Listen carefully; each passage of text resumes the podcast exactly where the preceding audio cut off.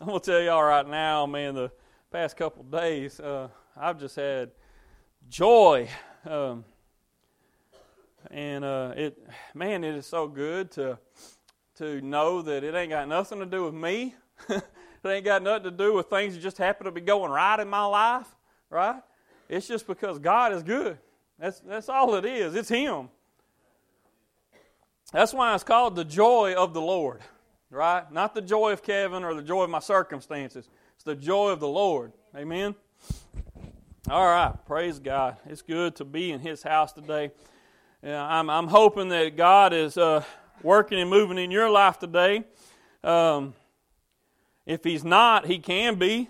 Uh, there ain't nothing stopping Him except maybe sometimes us. We, we get in the way sometimes. Uh, but man, God is faithful. He does not change.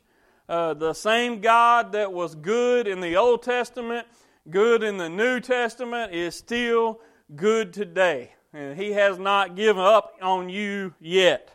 So uh, I just want to encourage you today. I, I want you to leave here today with a, a renewed uh, vision of His joy in your life. And so this morning, uh, we're going to start reading in the book of Exodus, chapter 17. So go ahead and turn there if you would. And uh, let's go to the Lord in prayer before we get into the message. Father God, we, oh Lord, we love you.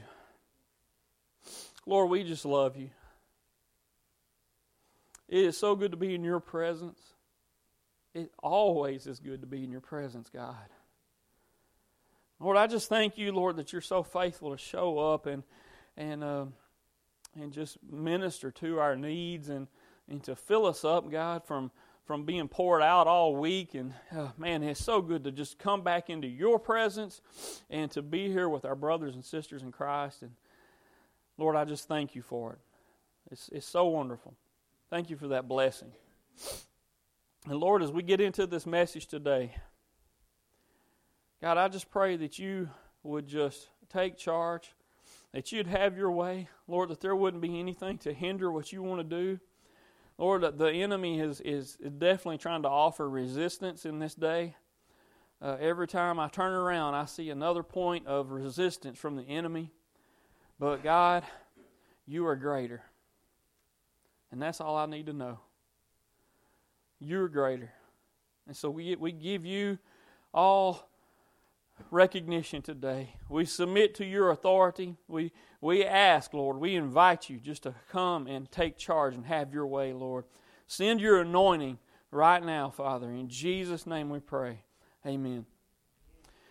Exodus chapter 17, and we're going to start reading in verse 8.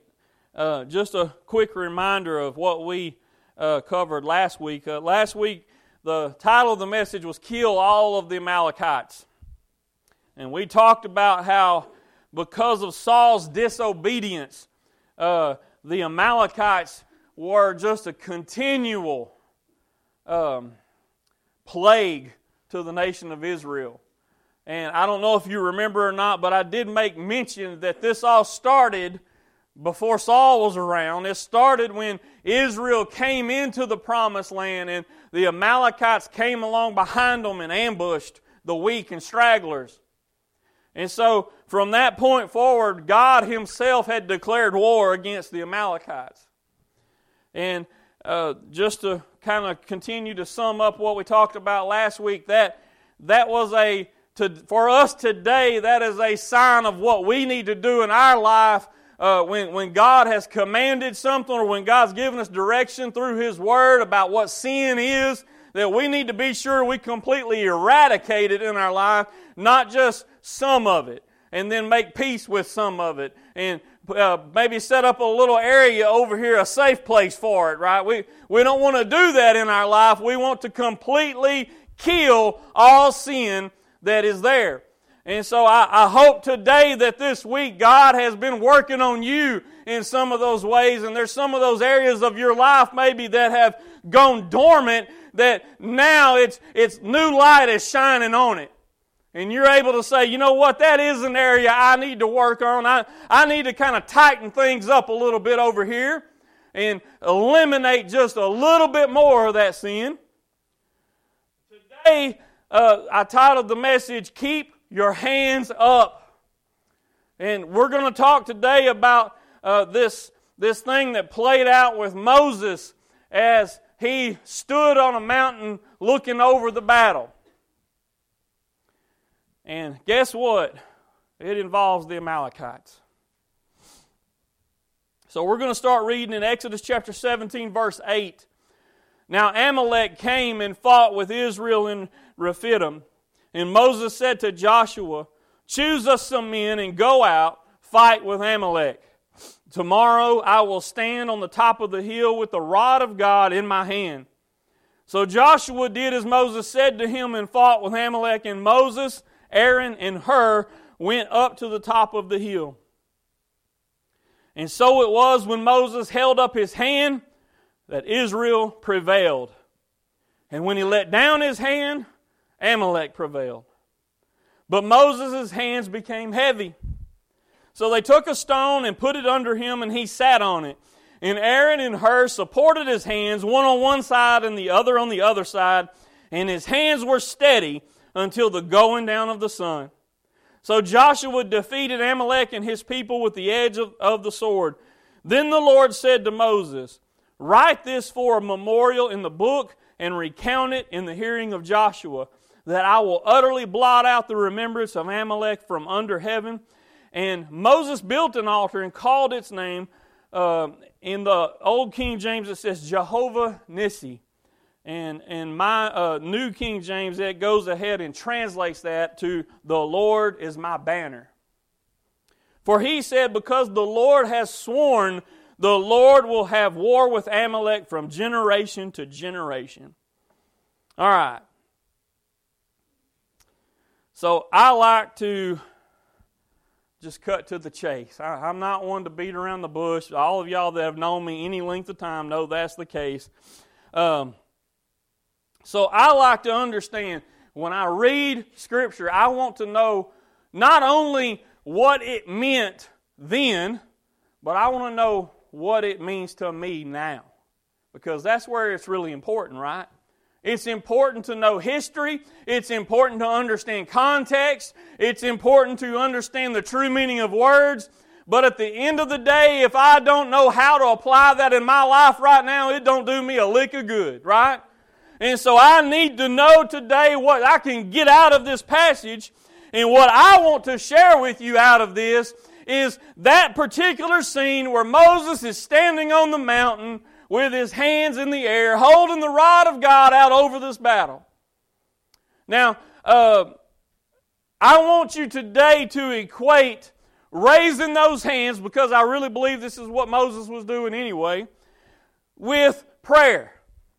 I believe Moses was up there not just holding the stick out and holding his arms up, but I believe it was during that time that he was seeking the Lord and praying that God would be with the Israelites as they go into battle.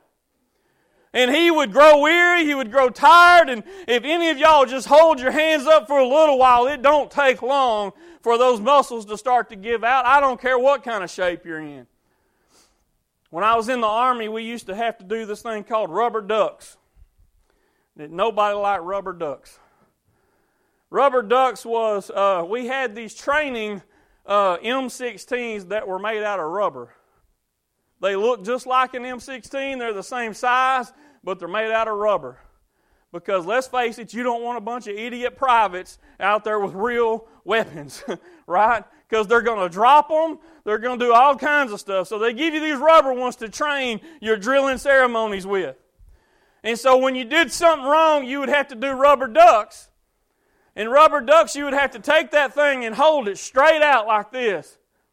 And then if you did something really wrong, they would, I ain't going to do it because I'd probably fall. They'd make you get down and squat and then walk back and forth, squatted there, holding these things out.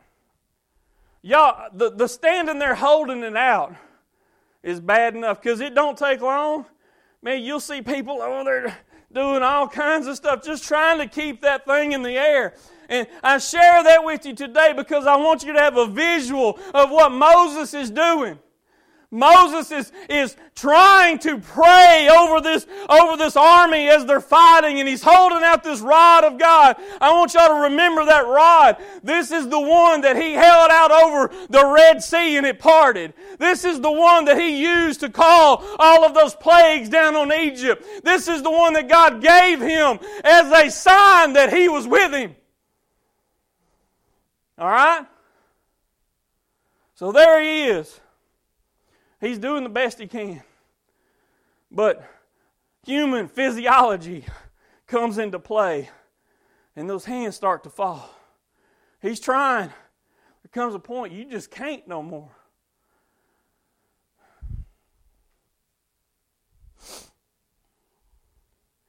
Let me read you from uh, one of the commentaries I was studying in. The best of men grow remiss in prayer. Their hands are weak and hang down through the corruptions of their hearts, the power of unbelief, the temptations of Satan, and want of immediate answers of prayer, or through long delays of it. And then the enemy gets an advantage over them. We often start out with fervency, on fire God, we want you to move. God, we, we know what your word says and we believe you're faithful, and, and so we know you're going to move, God. But things start to happen along the way, y'all, as, I, as we go through that process of seeking God and praying. And, and, you know, sometimes it don't take long. All of a sudden, you start to get weakened. You know? Uh, sometimes uh, maybe temptations come in. Maybe it's just distractions, things that kind of take your mind off of where it ought to be.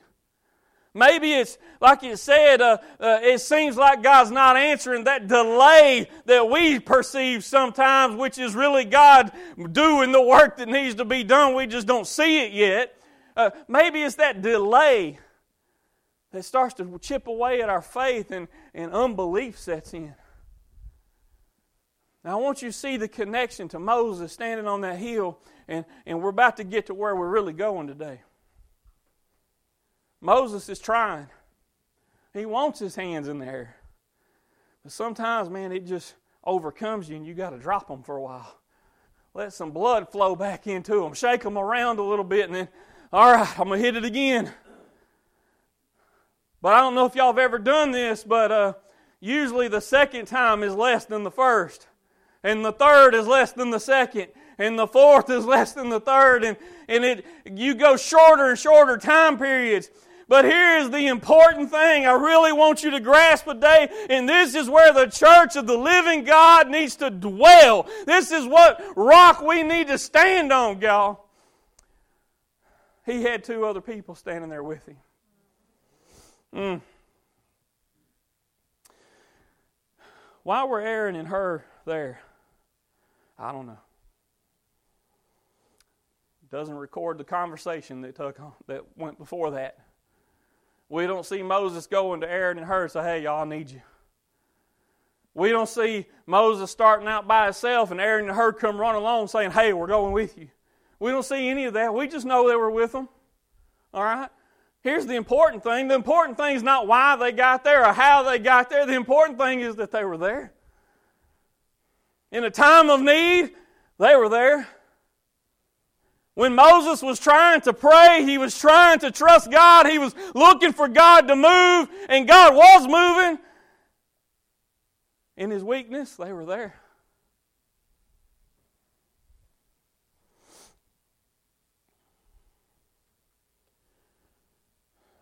When the need arose, they saw it. And they were there with him. They didn't leave. When it got to the point Moses couldn't stand on his own, one of them went and got a rock to set him on. There's a whole lot of symbolism there I want you to hear. you see, they didn't just come under him and say, We got you. Because you know what? They'd get tired too. They set him on a rock. Why? Because that rock ain't moving, y'all.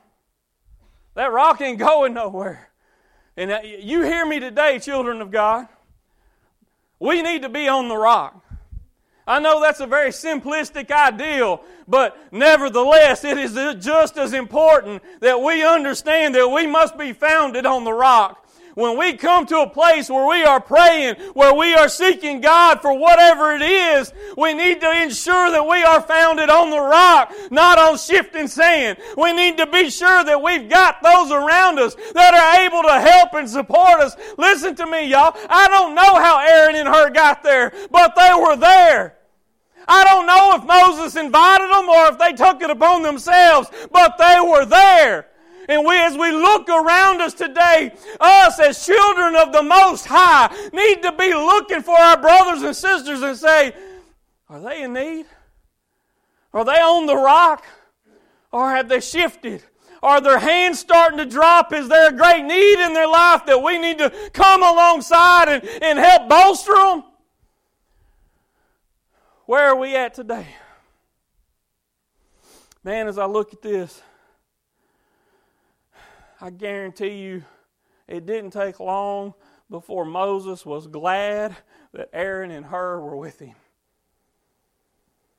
Y'all, that statement right there sums up the message today. is if you've ever been alone, going through a tough time, you know it is miserable. And you know when somebody does come alongside you, how relieving it is all of a sudden the weight you've been bearing, the burden you've been carrying, is a whole lot lighter. It got to a point, y'all look, let's look back. It says there in verse 12, Moses' hands became heavy. So they, not Moses, Moses kept on on what he was doing. Moses kept praying, trying to hold his hands up. They took a stone and put it under him. I can just see. I, I, have to visualize these things. I'm a very visual person. I can just see one of them going and rolling the stone over there, getting it positioned just right, and saying, Okay, Moses, you can sit down right now. It's ready. This isn't one of those times where you go jerk the chair out from under somebody, right? No, he's pushing it up there and getting it set just right. All right, Moses, sit down. Come on. We're going to keep you up. We're going to help you. We're going to get you through this. We're, we're, gonna, we're on your side, Moses. We're with you in this. You're not alone. You're not alone. I've got you.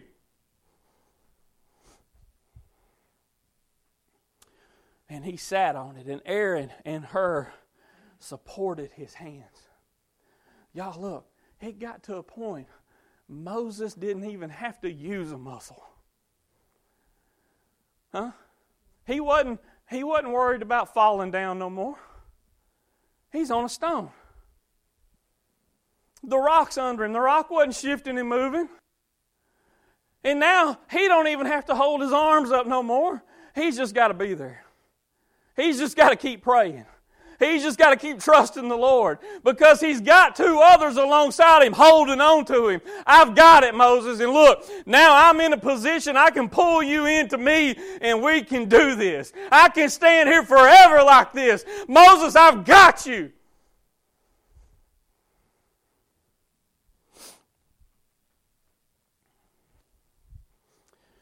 They took him from a place of weakness, stretched out, standing up to a place of strength, a place that is solid. Do y'all see that? that there's not a lot of strength stretched out like this. But you put me down on a stone that don't wiggle around, huh? And you you come over here and hold my arms up. Man, we can do this all day. It says that it was till the going down of the sun. All day long they stood there like that. Y'all, I don't know what kind of needs you have in your life. I don't, I don't know what you're going through right now. But what I do know is that God is that rock. He is that rock.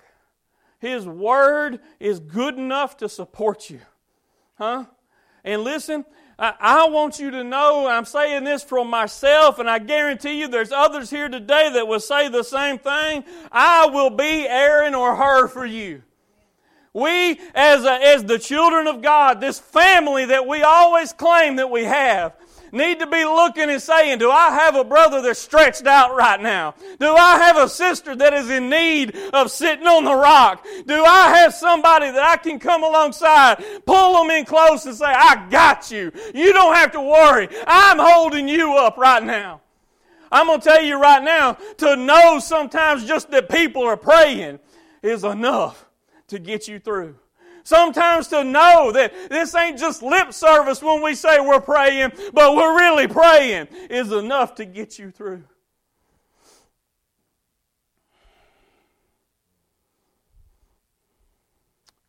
We'll share two more passages with you before we close. Galatians chapter 6. Verse 1 says, Brethren, you see, this ain't just about somebody's got a need, okay? It goes a whole lot deeper than that. If we're going to link ourselves with each other and call ourselves family, it goes a lot deeper than just, oh, I, have got you when it's a time of need. Brethren, if a man is overtaken in any trespass, you who are spiritual, restore such a one in a spirit of gentleness, considering yourself, lest you also be tempted. See, this has got to deal with, with people that have kind of slipped away too. You know how easy it is to just write folks off? Say, well, at least we ain't got that problem no more. Right? Except that Sister Kay explained it one time to me, and man, that just, it kind of just hit me at my core. She said, You have to decide. Do you want to uh, farm butterflies or do you want to farm worms? Because we, we think about the butterfly, right? How pretty it is. Oh, look at it just floating around, right? But the truth is, if you want to do anything with worms, you're going to get dirty, right?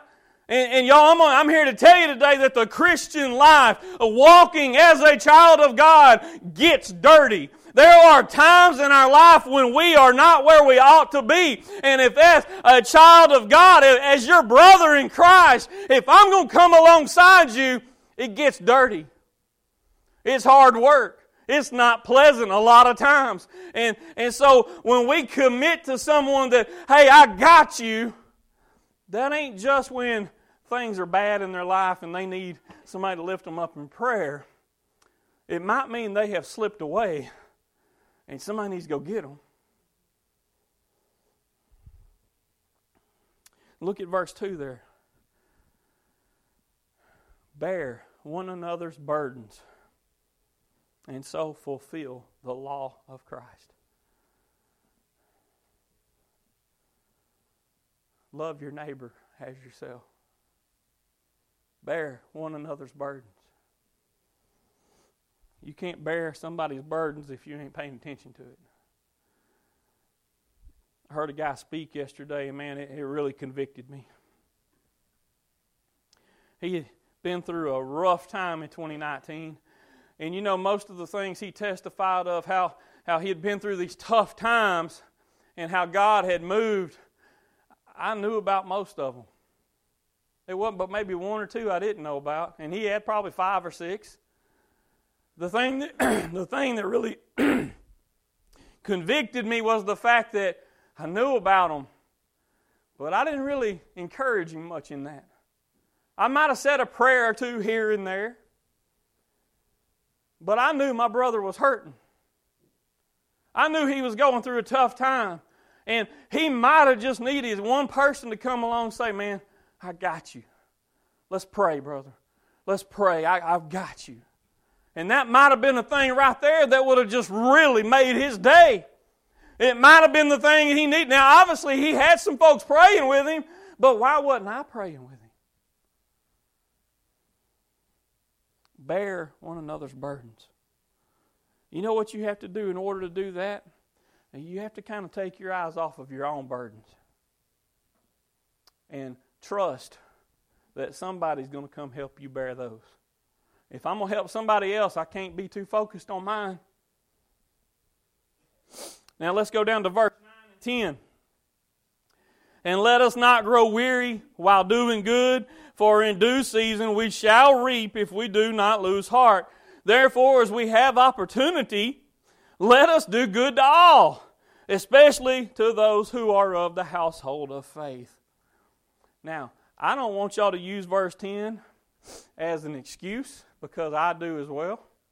Uh, that as we have opportunity does not mean just when something just happens to fall in your lap and oh this is a good chance right here. No it means you ought to be looking. You ought to be looking for your brother or sister that's hurting and saying here's a good chance right here. I'm on the watch. I don't know why aaron and Hur were with moses but they were. Do y'all hear me today church they were with him. Are you with them today? Do you know those that are hurting around you and you're seeking them out saying, I'm going to be with you? I don't know where you're going or, or what's going to happen when we get there, but I have got you. Look for them. Man, there's people hurting all around us, and, and we tend to turn a blind eye sometimes. Oh, we hear the prayer request and we, we say a prayer. But y'all, Aaron and Hur wasn't there to pray. I don't see no mention of Aaron and Hur praying. That Maybe they were, I don't know. They were there for support. They were there to encourage. Man, let's not miss that. It's good to pray. We need to be going before the throne of grace. I'm not trying to slow you down on that. But let us not forsake our, our assembling together. Let us not forget our brothers and sisters sometimes just need a good word. Sometimes they need to be reminded of the rock that is under their feet.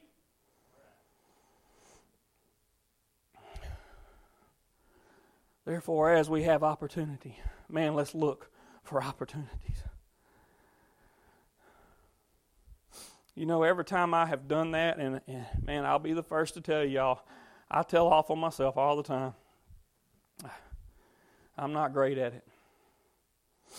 But every time that I've kind of stepped out of my comfort zone just a little bit and asked somebody, just kind of pushed just a little bit, like, man, you doing okay? You sure you're all right?